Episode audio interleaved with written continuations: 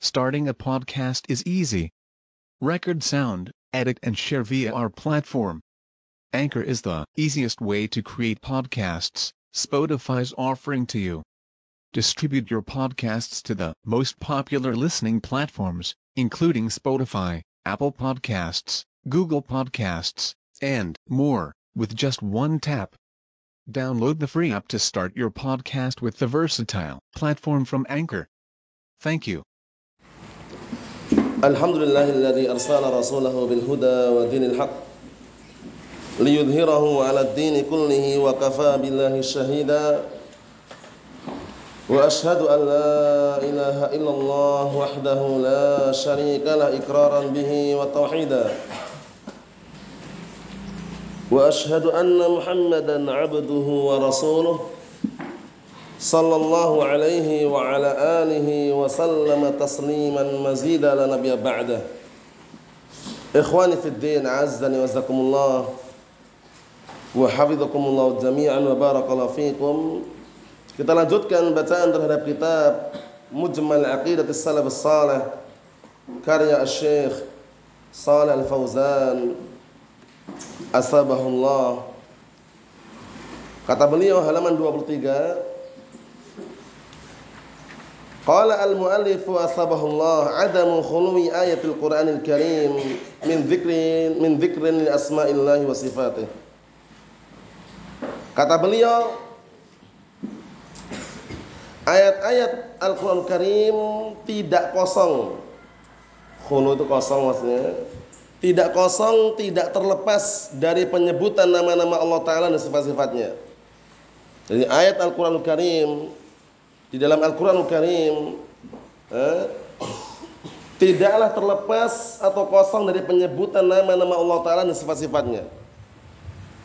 Mulai dari surat Al-Fatihah penyebutan asma sifat. Kemudian dalam ayat-ayat yang lainnya eh, wa huwas samiul basir sami'an basira aliman qadira banyak sekali.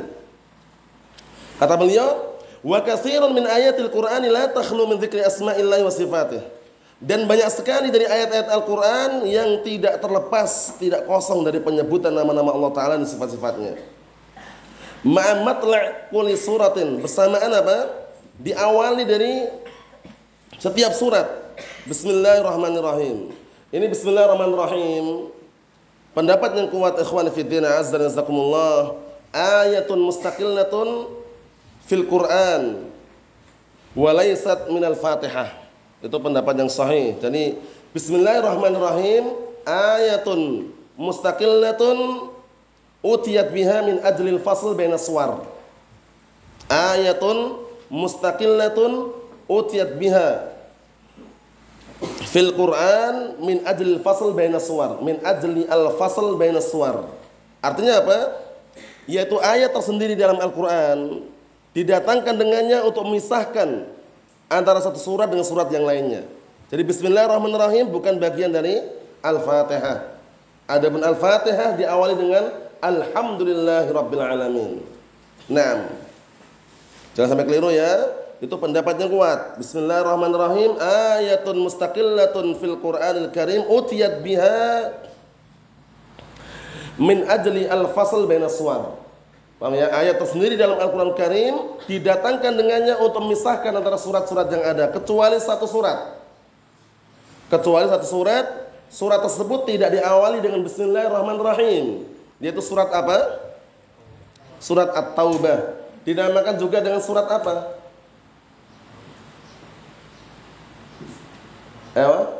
Al-Bara'ah. Dinamakan juga surat apa lagi? Antum? Surat Al-Fadhihah. Dikenal dengan surat Al-Fadhihah, bukan Al-Fatihah ya. Al-Fadhihah. Karena di dalam surat Taubah tersebut membongkar kedoknya orang-orang musyrikin. Membongkar kedoknya orang-orang musyrikin bagaimana ketika mereka berperang, bagaimana mereka eh, nah barakallahu fikum perbuatan mereka di hadapan Rasulullah SAW. Nah, jadi semua dalam Al-Quran Karim setiap surat pasti diawali dengan Bismillahirrahmanirrahim kecuali surat Al-Bara'ah yaitu surat Taubah. Eh, Al-Bara'ah itu istilah lain dengan dari dari surat Taubah dinamakan juga dengan surat Al-Fadhihah. Al-Fadhihah. Nah, barakallahu fikum. Ini sekedar selingan mengenai bismillahirrahmanirrahim biar tambah jelas. Bahwasanya bismillahirrahmanirrahim bagian dari surat Al-Fatihah atau bukan tadi? Bukan, tapi ayat tersendiri. Ayat tersendiri dalam Al-Qur'an Karim didatangkan dengannya untuk memisahkan antara surat-surat yang ada. Nah, pertanyaannya, apakah ada dalam satu surat di dalamnya ada kalimat Bismillahirrahmanirrahim. Ini pertanyaan mudah sekali ya. Nah, barakallahu fiikum dalamnya ada Bismillahirrahmanirrahim. Jadi double ya. Di awal surat Bismillahirrahmanirrahim, di dalam surat itu juga ada Bismillahirrahmanirrahimnya. Antum? Surat apa? Ada atau enggak dulu? Surat apa? Eh?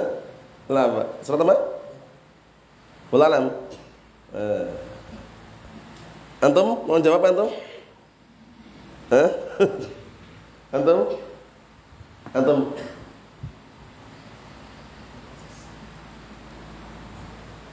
Apa? Antum? Antum mau jawab antum? Abdul Yaman? Abu Yahya? Eh? Antum mau jawab? Apa?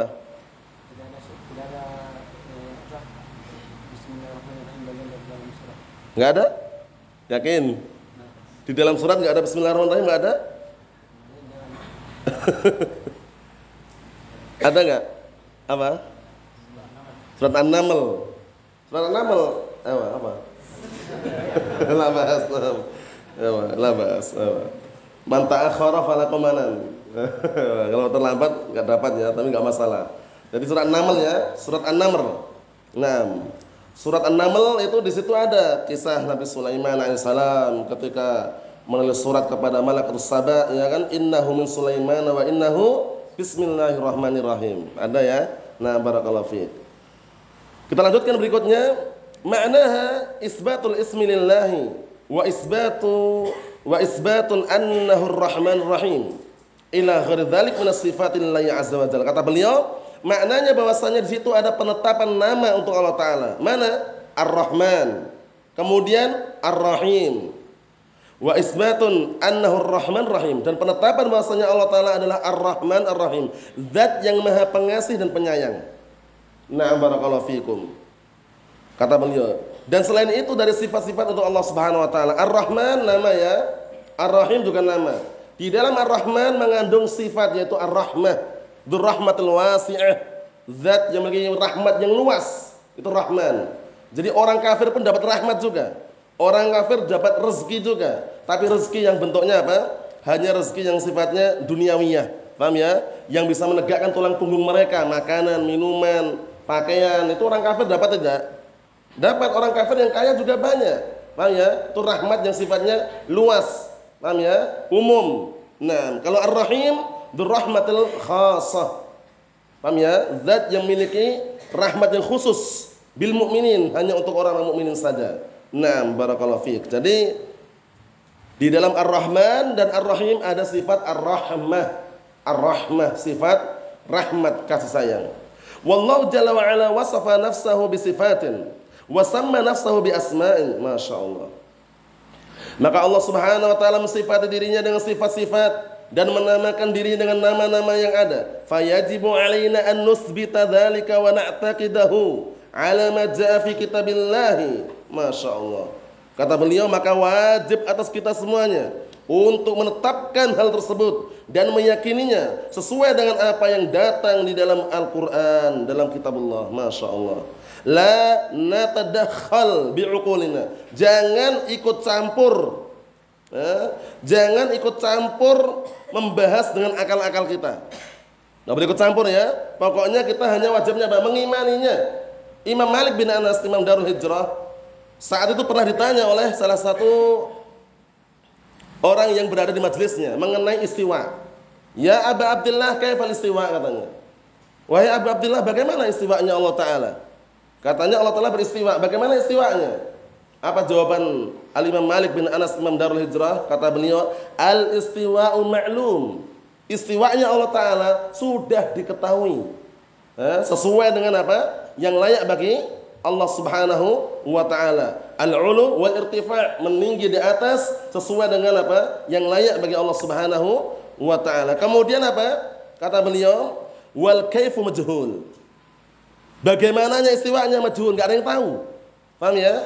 Enggak ada yang tahu bagaimana istiwanya Allah Subhanahu wa taala, bentuknya kayak apa Allah alam. Kemudian apa kata beliau? Wal imanu bihi wajibun ini syahidnya. Mengimani itu yang wajib. Kita beriman bahwasanya Allah taala beristiwa di atas arsy Ar-Rahmanu 'alal 'arsy istawa. Zat yang Maha Pengasih beristiwa di atas arsy, 'ala wartafa'a, meninggi. Nah, barakallahu fikum. Enggak usah dibayangkan tingginya bagaimana ya. Istiwanya kayak apa ya? Enggak perlu. Al-imanu bihi wajibun, itu intinya.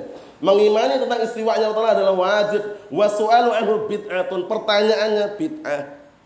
Eh, pertanyaan orang tadi bid'ah langsung Imam Malik nyuruh orang tadi dikeluarkan dari majelisnya. Khawatirkan apa?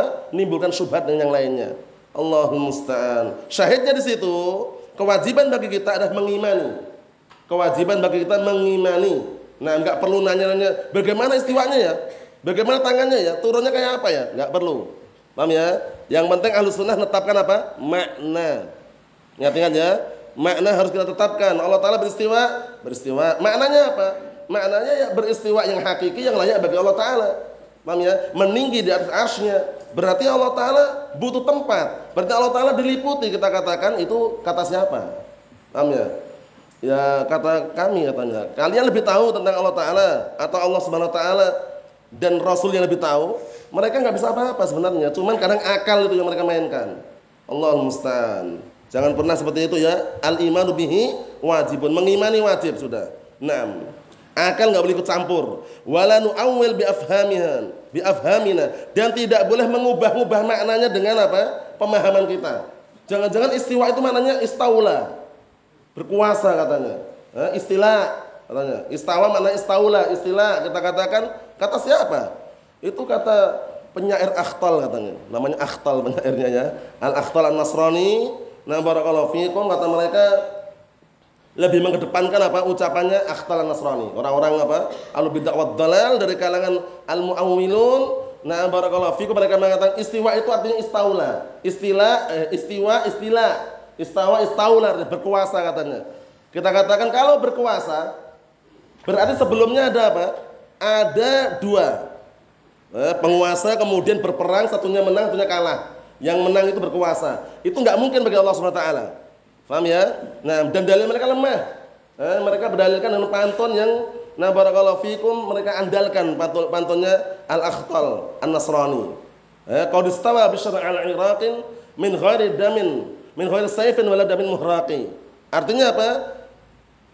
Nah barakallahu fikum sungguh telah berkuasa Nah, barakallahu fikum di Irak istawa maknanya adalah istaula di situ katanya. Nah, Bishr berkuasa di Irak tanpa adanya peperangan, tanpa ada darah yang dialirkan.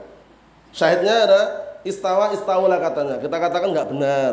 Paham ya? Nah, itulah yang disebutkan oleh Syekhul Islam Ibnu Taimiyah dalam Al-Lamiyah mengenai orang-orang ahlu bid'ah wad dalal ahlu bid'ah dalal atau kelompok kelompok sesat, mereka itu seringnya apa? melemparkan dalil, namun kalau ketika ditanya hujahnya mana, dalilnya mana?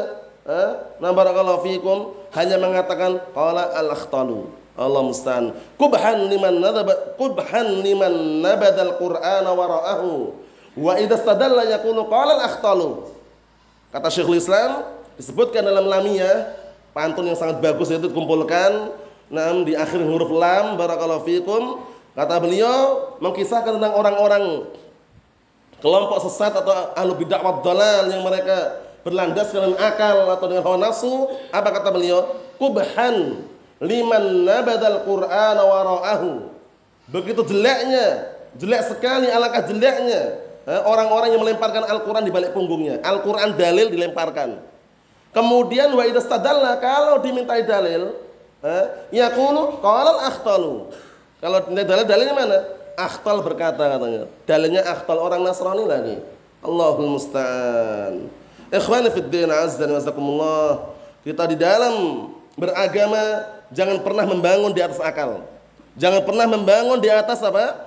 Hawa nafsu. Bangunlah agama kita di atas dalil. Ingat, kalam al-Imam Al-Mujaddid, Asy-Syaikh Muhammad bin Abdul Wahab di awal-awal kitab Al-Usul Salasah Apa kata beliau? Ma'rifatu dinil Islam bil adillah. Mengenal agama Islam beserta dalil-dalilnya. Paham ya? Itulah yang namanya ilmu. Paham ya? Itulah yang namanya al-ilmu. Al-ilmu ma'rifatul huda bidalilihi. Madzaka wa taqlidu yastawiyani kata Al-Imam Ibnu Qayyim Al-Jauziyah dalam Nuniyah. Jadi ilmu itu mengenal petunjuk beserta dalilnya. Adapun berilmu dengan taklid gak akan sama. Faham ya? Jadi jangan sampai kita nah barakallahu fikum membangun agama kita di atas hawa nafsu atau akal. Tapi ini cocok dengan akal kita. Ini enggak cocok dengan hawa nafsu kita. Jangan. Dalil muqaddam. Didahulukan.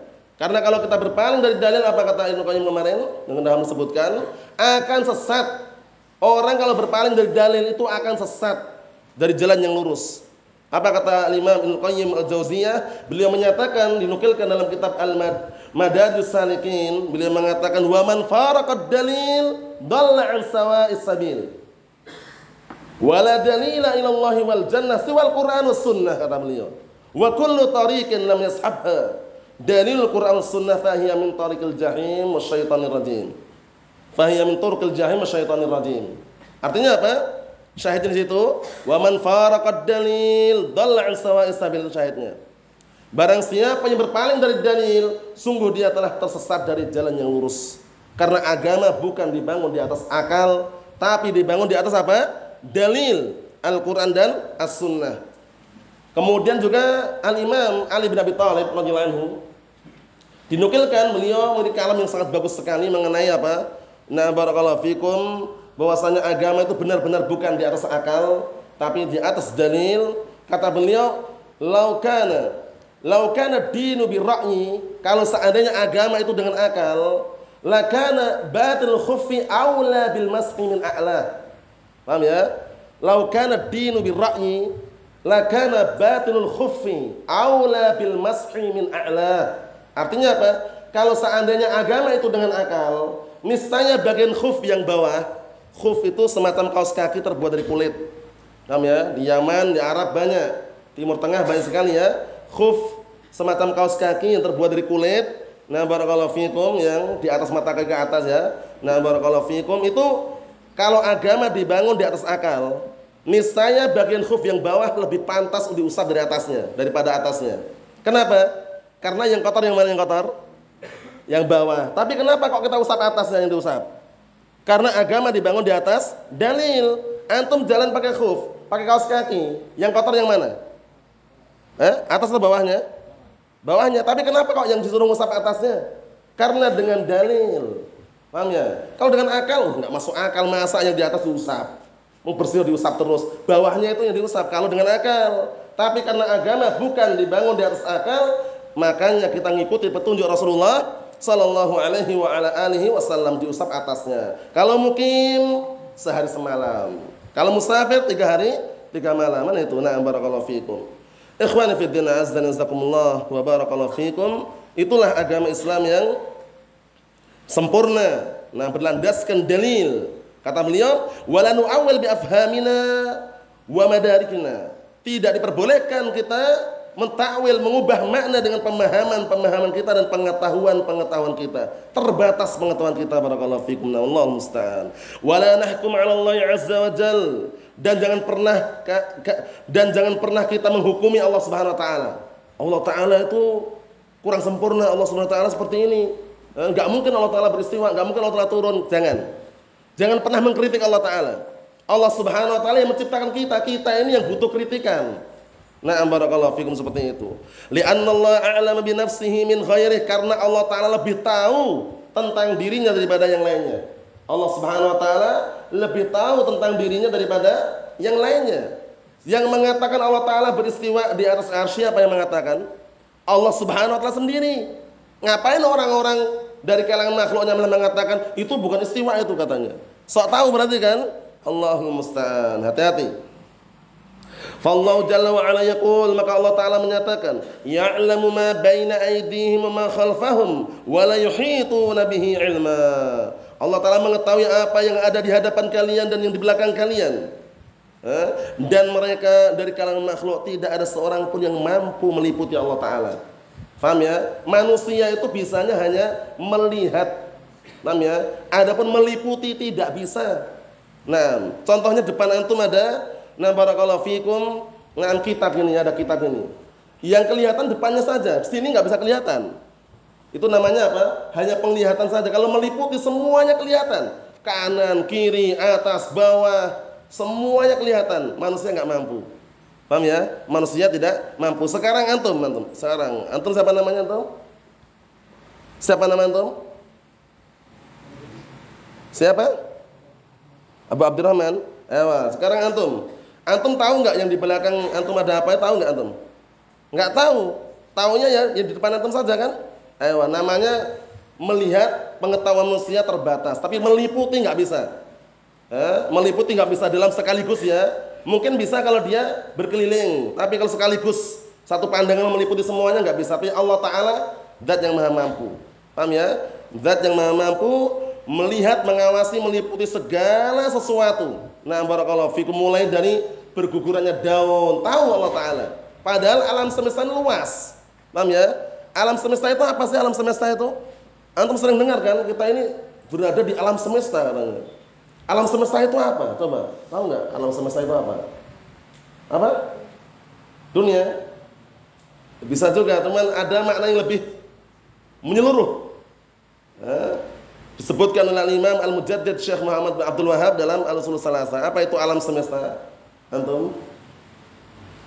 Naam ahsan. Wa kullu ma siwallah. Wa kullu ma siwallah fahuwa alam. Wa ana wahidun min dalikal alam kata beliau, Syekh Muhammad bin Abdul Wahab. Artinya apa? Semua yang selain Allah Ta'ala adalah alam semesta. Paham ya? Dan aku termasuk alam semesta tersebut. Na'am barakallahu fiikum. Kita lihat lagi, wa yaqulu jalla wa ala Allahu la ilaha illa huwal hayyul qayyum. Masyaallah. Allah Subhanahu wa taala adalah Dialah zat yang tidak ada sembahan yang berhak untuk sembah kecuali Dia. Al-Hayyu Al-Qayyum. Zat yang senantiasa hidup dan tidak pernah na barakallahu fikum ngantuk wala tidur. Senantiasa sadar Allah Subhanahu wa taala, tidak pernah satu pun yang terluputkan dari pandangan Allah Subhanahu wa taala. Naam, Al-Hayyu Al-Qayyum memiliki sifat hayatun qayyumiyah. Naam. Apa kata Allah Subhanahu wa taala? La ta'khudhuhu sinatun wala naum. Ini bedanya dengan makhluk. Makhluk kalau nggak ngantuk, nggak tidur, nggak sempurna. Paham ya? Jadi kalau ada makhluk, ada manusia kok nggak pernah tidur, dipertanyakan manusia bukan ini. Paham ya? Nah, karena kalau manusia itu biasanya ngantuk, tidur itu jelas. Paham ya? Dan tidur itu nggak mungkin terjadi kecuali awal mulanya ngantuk dulu. Ya enggak? Oleh karena itu sampai sebutkan dalam ungkapan Arab yang namanya an-nu'as itu muqaddimatun naum. An-nu'as itu muqaddimatun naum, pembukaan tidur. Jadi orang awal mula sebelum tidur ngantuk dulu biasanya. Kalau nggak ngantuk antum tidur sulit. Ngantuk dulu nah, baru tidur. Nah, inilah termasuk lemahnya manusia. Manusia sebesar apa pun badannya kekar misalkan, pendek kekar, paham ya? Kemudian dia barbelan, lari maraton atau istilahnya pokoknya kuat ya. Kelemahannya di sini, pasti dia akan tidur. Paham ya? Nah, dan pasti akan ngantuk. Sebesar apa pun badannya udah ngantuk, jatuh dia, nggak percaya buktikan. Paham ya? Kalau badannya besar, masya Allah, kalau udah ngantuk, jatuh dia. Paham ya? Nanti akan tidur dia. Itulah lemahnya manusia. Tapi Allah Subhanahu wa taala sempurna. Tidak ngantuk, tidak tidur. Masya Allah. Kesempurnaan bagi Allah subhanahu wa ta'ala. Ta'khuduhu sinatun wala naum. Sinatun itu adalah muqaddimatun naum. Ngantuk maksudnya. Yang mana Allah subhanahu wa ta'ala tidak ada rasa ngantuk wala tidur. Nah ini kesempurnaan Allah ta'ala ya. Tapi bagi makhluk nggak sempurna. Makhluk yang sempurna ya ada ngantuk, ada tidurnya. Nah barakallahu fikum. Lahu ma fis samawati wa ma fil. Hanya milik Allah apa-apa yang di langit dan apa-apa yang di bumi. Man dzalladzi yashfa'u 'indahu illa bi'idnih? Siapakah yang mampu memberikan syafaat di sisinya kecuali dengan seizinnya? Siapakah yang mampu memberikan syafaat di sisi Allah taala kecuali dengan seizinnya? Enggak ada. Ya'lamu ma baina aydihim wa ma khalfahum. Zat yang mengetahui apa yang ada di hadapan kalian dan apa yang ada di belakang kalian. Wala yuhituna bisyai'in min 'ilmihi illa bima dan tidak ada sesuatu apa pun yang bisa meliputi Allah Subhanahu wa taala ilmunya manusia terbatas illa bima kecuali dengan apa yang Allah telah kehendaki wa nahanallahu azza wa jalla an nadriba lahul amsal dan Allah Ta'ala melarang kita semuanya untuk membuat bagi Allah Ta'ala itu tandingan-tandingan, permisalan-permisalan. Samakan. Eh, diperumpamakan, dipermisalkan, jangan. Wa an nattakhidha ma'ahul andad wal muzara wasyubhat. Dan juga kita dilarang untuk menjadikan bersama Allah tandingan-tandingan, sekutu-sekutu. Eh, nah, dan juga apa? Penyerupaan-penyerupaan dilarang. Allah la syabiha lahu wa la mathil. Masya Allah. Dikarenakan Allah Ta'ala tidak ada sesuatu pun yang serupa, yang semisal dengan Allah SWT. Wala syarika wala nidda. Tidak ada sekutu bagi Allah Ta'ala, tidak pula ada tandingan. Subhanahu wa ta'ala amma yushrikun. Maha suci Allah Ta'ala dari apa yang mereka sekutukan. Kesimpulannya, Allah Subhanahu wa ta'ala zatnya maha suci. Sempurna dari semua kekurangan. Paham ya? Sifat yang sempurna bagi Allah Ta'ala kadangkala tidak sempurna bagi makhluk. Paham ya? Seperti ini. Bagi Allah Ta'ala tidak tidur, tidak ngantuk, sempurna atau tidak? sempurna. Tapi bagi makhluk nggak sempurna. Ada sifat yang bagi makhluk sempurna, tapi bagi Allah Taala tidak sempurna. Seperti apa? Memiliki anak misalkan. Atau contoh yang lain, nah barakallahu fikum, nah lawan dari ini tadi ya, tidur, ngantuk, sempurna bagi makhluk. Tapi bagi Allah Taala tidak tidak sempurna. Faham ya? Ada sifat yang tidak sempurna bagi makhluk dan tidak sempurna bagi Allah Taala. Apa contohnya? Bisu, tuli.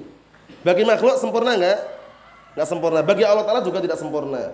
Ada sifat yang sempurna dua-duanya, tapi beda kadar kesempurnaannya. Tapi beda kadar kesempurnaannya. Contohnya apa? Melihat, mendengar. Sempurna enggak bagi makhluk?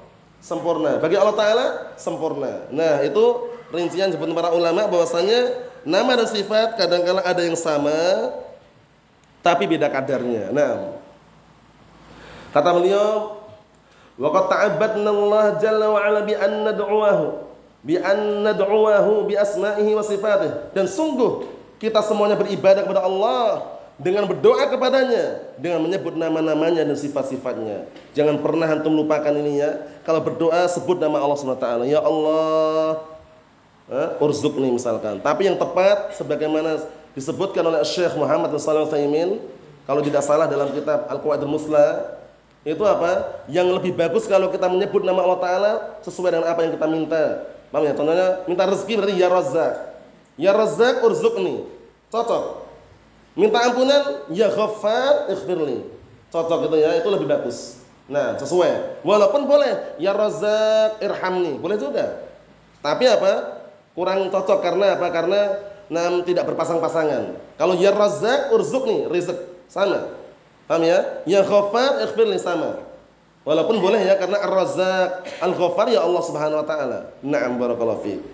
Dalam sini Qala ta'ala Allah ta'ala berfirman walillahil asmaul husna fad'uhu biha wa dharul ladzina yulhiduna fi asma'ihi sayujzauna ma kanu ya'malun.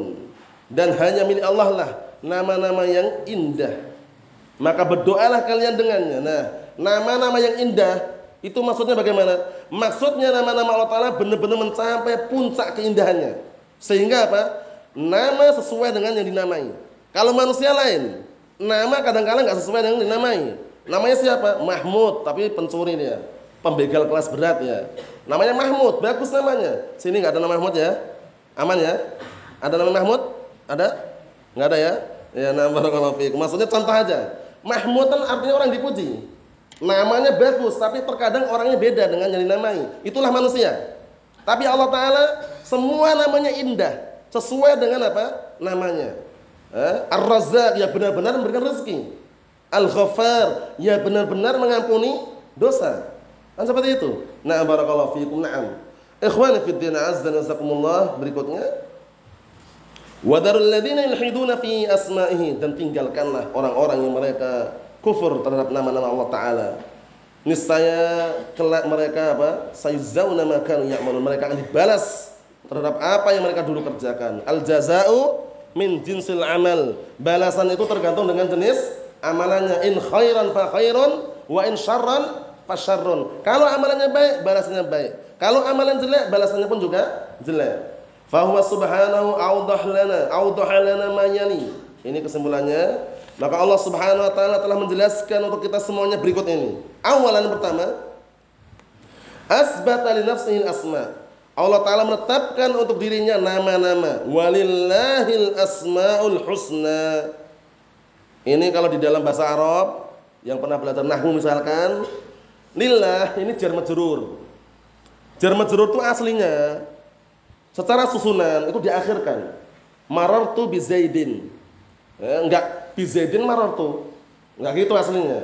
Nah, ini kan lillahil asmaul husna. Aslinya kalau urut-urutan bukan Al-Qur'an bukan ayat, al asmaul husna lillah. Paham ya? Nah, ternyata ada apa di balik itu semuanya? Di dalam ilmu bahasa Arab disebutkan takdimu mahakuhu ta'khir yufidul hasr. Takdimu mahakuhu ta'khir yufidu al-hasr. Yufidu al-hasr. Artinya apa? Artinya mendahulukan sesuatu yang seharusnya diakhirkan itu memberikan faedah pembatasan. Memberikan apa? Faedah pembatasan. Berarti maknanya apa maknanya? Maknanya hanya benar-benar milik Allah lah nama-nama yang indah itu loh. Bukan milik yang lainnya. Ada pun yang lainnya mungkin indah dohirnya tapi maknanya nggak indah. Paham belum? Tapi Allah Ta'ala indah secara apa nama dan juga sesuai dengan yang namanya. Masya Allah. Takdimu mahakuhu ta'khir yufidu al-hasr. Eh, mendahulukan sesuatu yang seharusnya diakhirkan itu memberikan faedah pembatasan. Contoh yang lain apa contoh yang lain? Antum ketika makan Ketika minum, minum dulu baru baca bismillah atau bismillah dulu? Yakin? Bismillah dulu baru makan atau makan baru baca bismillah? Ewa, antum lihat bismillah akul. Mendahulukan apa? Jar majrur kan? Berarti maknanya apa? Maknanya bahwasanya kami tidaklah makan kecuali hanya dengan menyebut nama Engkau ya Allah. Pembatasan. Paham ya? Nah, bismillahi asyraf. Bismillahi akul. Takdirnya seperti itu. Paham ya? Antum mau kerja, bismillah baru kerja, ya enggak? Mau makan, bismillah baru makan. Maknanya bahasanya apa? Maknanya bahwasanya aku tidak makan dan aku tidak minum dan aku tidak kerja kecuali hanya dengan menyebut nama Allah Subhanahu wa taala pembatasan. Itu kaidahnya ma'ruf ya. Takdimu ma haquhu ta'khir yufidu al-hasr. Yang kedua, sanian wasafaha bi annaha husna. Fakullu asma'ullahi, fakullu asma'illahi husna, masyaallah. Yang kedua, Allah Ta'ala mensifati dirinya atau mensifati nama-namanya dengan husna. Husna itu berarti benar-benar mencapai tingkatan yang sangat indah. Apa makna sangat indah? Maksudnya setiap nama pasti menunjukkan apa? Sesuai dengan apa yang dinamai. Tidak terlepas dari itu. Kalau manusia sebagaimana sudah kami sebutkan, nama indah, nama bagus, tapi terkadang perbuatannya nggak seperti yang eh, tertera pada nama tersebut, kan itu. Nah, Fakulu asma'illahi husna. Maka semua nama-nama Allah Ta'ala itu indah. Salisan yang ketiga. Amarana an biha. Allah Ta'ala perintahkan kita untuk berdoa dengannya. Paham ya? Bukan hanya 99 ya. Kalau tidak salah di dalam Al-Qawaidul Musla karya Syekh Muhammad SAW beliau sengaja menghitung nama-nama Allah Ta'ala dihitung dengan dalilnya itu lebih dari 99 paham ya? nanti bisa dirujuk sendiri Nah, jadi tidak hanya 99 ya. Ada pun yang membatasi 99 itu nggak benar.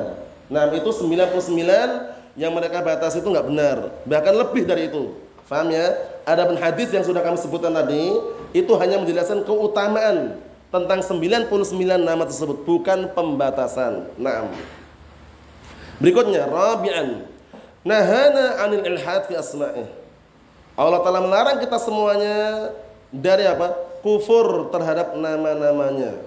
Wa makna ilhad, apa makna ilhad? Wa makna ilhadi al-mail, yaitu melenceng. Melenceng bagaimana?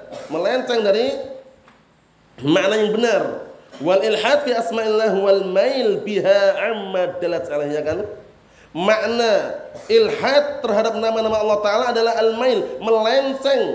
Ya melenceng dari apa yang telah ditunjukkan atas atasnya. Maksudnya apa? Melenceng dari makna yang benar gitu loh. Allah Taala punya tangan oh, bukan tangan itu katanya. Nah terus apa? Kekuatan katanya.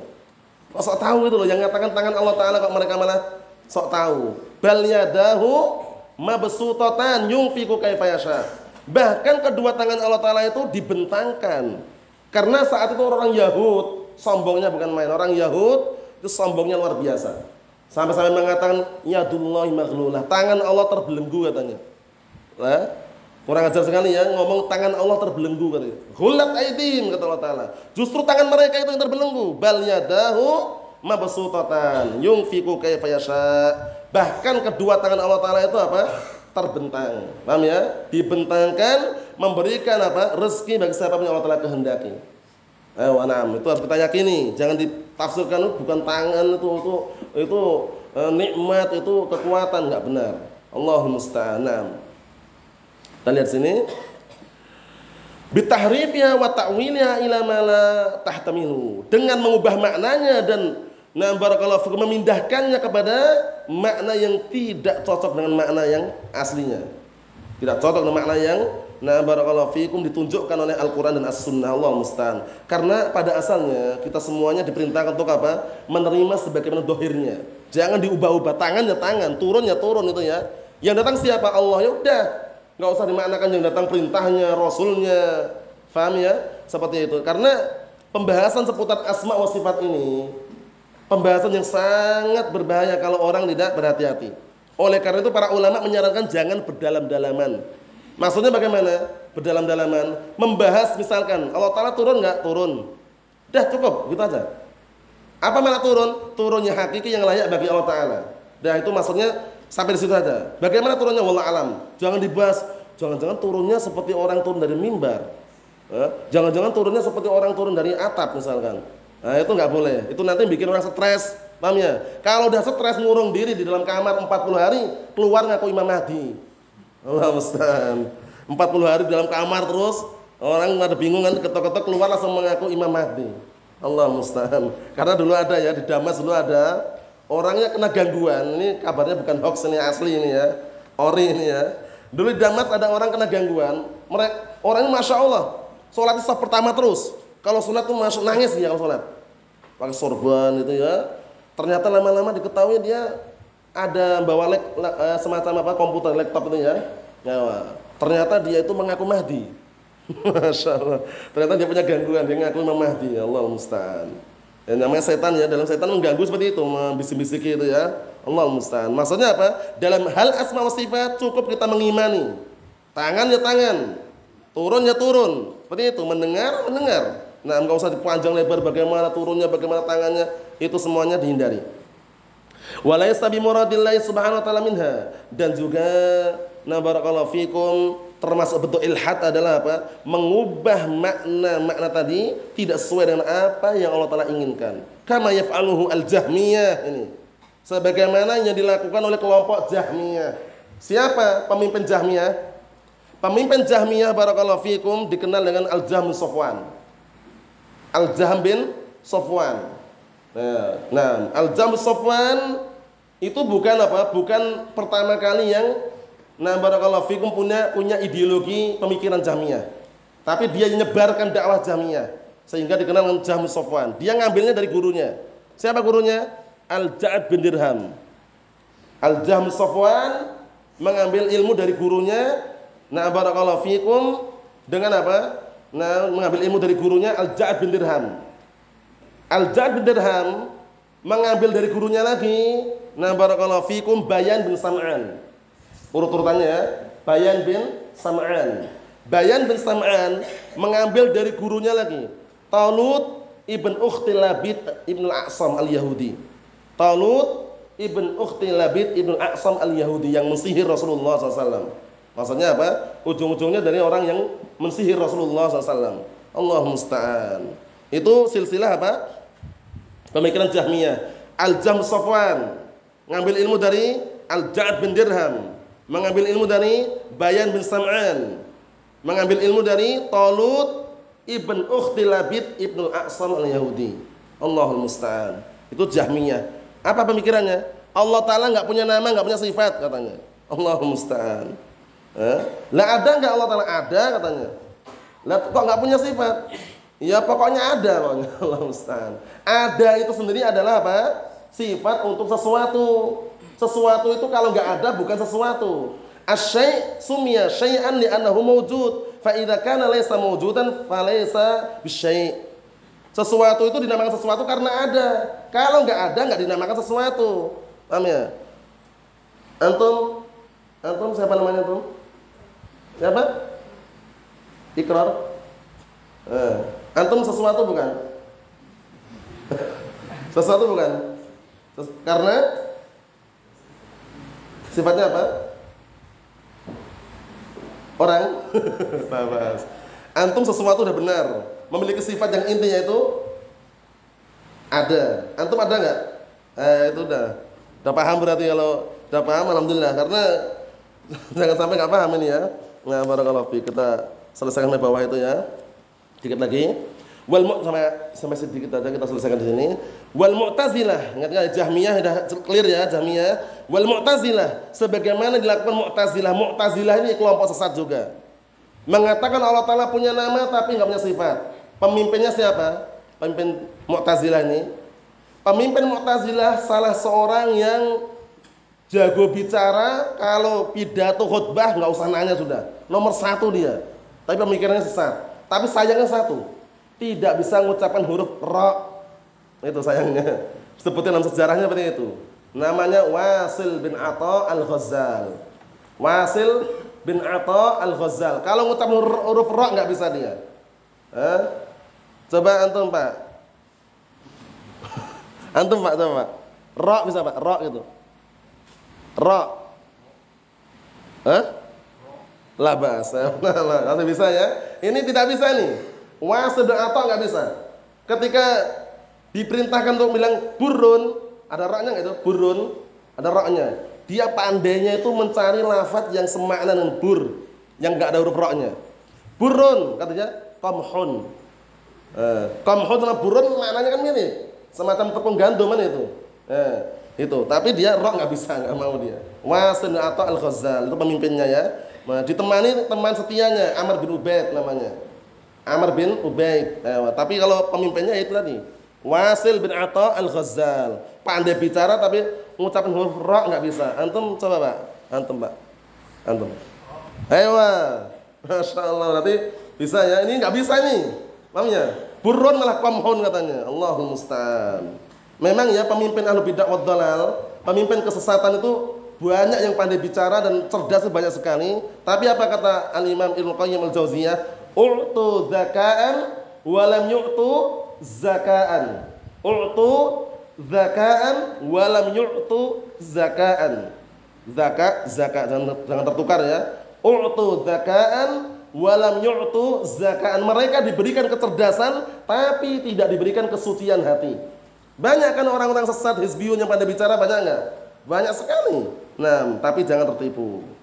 Wa man sara ala khutahum minal firaq ad-dalah dan orang-orang yang berjalan sesuai dengan apa? perjalanan mereka dari kelompok-kelompok sesat yang ada. Alhamdulillah kita cukupkan dulu. Yang berikutnya kita tunda pada pertemuan yang akan datang. Insyaallah taala nasallaha as-salamata wal afiyah fid dunya wal akhirah. Walhamdulillahirabbil alamin.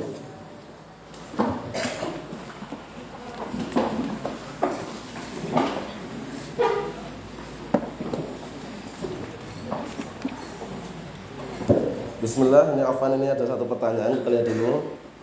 Afan ada pertanyaan, kami tidak mendapatkan hadis sahih tentang berbuka puasa.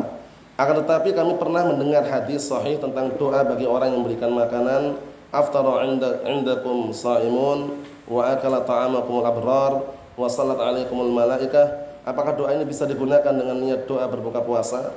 Tentunya doanya diletakkan pada tempatnya. Kalau ini doa untuk memberi makan berarti letakkan pada tempatnya. Adapun doa untuk berbuka puasa ternyata apa? Hampir semuanya tidak selamat dari cacat. Sehingga kesimpulannya ketika mau berdoa berdoa puasa, mau berbuka puasa doanya hanya cukup bismillah. Enggak perlu bismillahirrahmanirrahim. Bismillah. Paham ya? Kembali ke hukum asal. Paham ya? Nah, barakallahu fikum kembali ke hukum asal karena mengenai doa-doa tersebut upayakan ya harus ada dalilnya dan sahih ya. Nah, dijelaskan oleh Syekh Muhammad bin Hizam dalam kitab Ithaful Anam itu juga jelas semuanya. Hadis-hadis seputar apa? Tentang berbuka puasa. Dhahabat dhama'u wabtalat wabtalatil uruqu wa sabatal ajr insyaallah tapi dhaif. Lemah. Paham ya? Kemudian doa yang lainnya lemah. Kesimpulannya tidak ada hadis yang sahih, cukup ketika dia mau berbuka bismillah. Wallahu a'lam. Alhamdulillah.